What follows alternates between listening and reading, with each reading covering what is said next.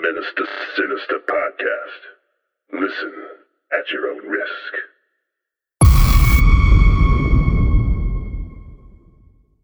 Also, Uh, knowing the more about gel coat.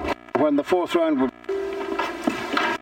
Today, the United States government has given the official approval for individuals across the country to decide their mortal outcome based on their medical situations. They can choose death as an option when their medical situation is dire and there are no other alternatives.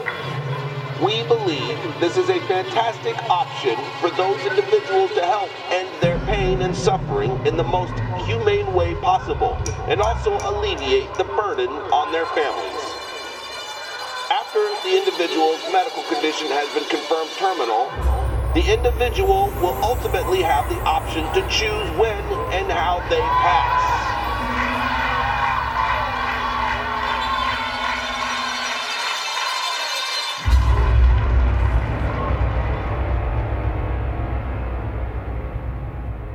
I hope when we look back, we remember. We asked for this.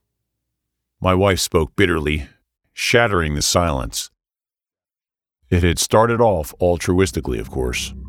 Medically assisted death was a right, and after much debate, the government started allowing doctors to assist in death as well as life. The next few months, there were stories filled with people passing peacefully, surrounded by their loved ones. Some of the pressure was relieved on the overburdened hospitals, as assisting with death was cheaper than assisting with life. There were more funds available for those who needed it most. People were happy. They could be present in planning their funerals, have their affairs tidied up, then schedule their death. It took out all of that uncomfortable unknowing.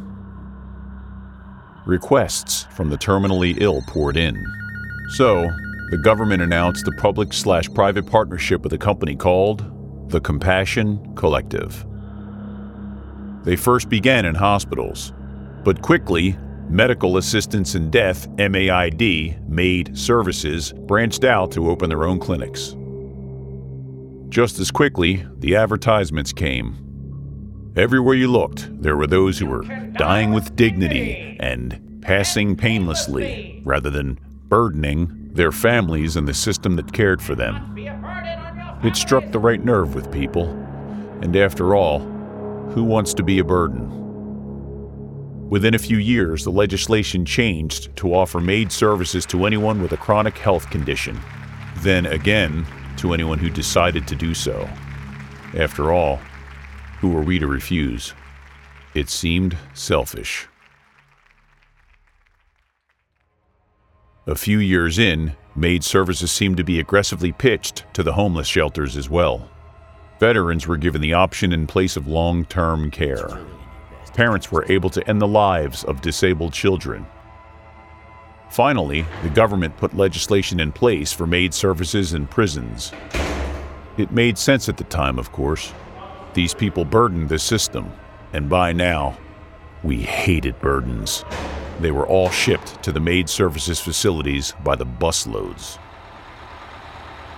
I can remember seeing their faces pressed against the glass. I can also remember turning away.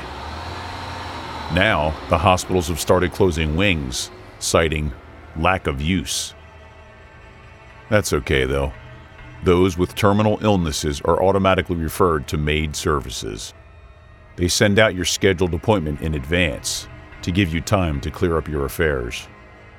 Isn't that kind? Don't you worry. We'll take care of everything. I got the news two days ago lung cancer, stage 4.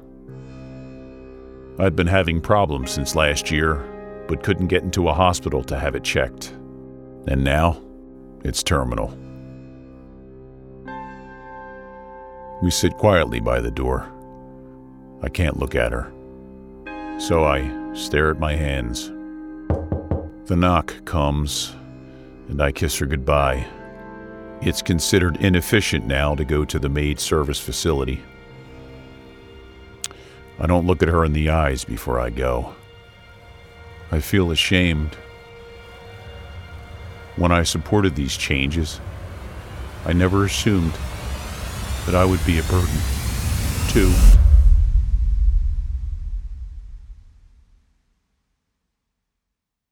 Thanks for listening, and we'll scare you in the next episode.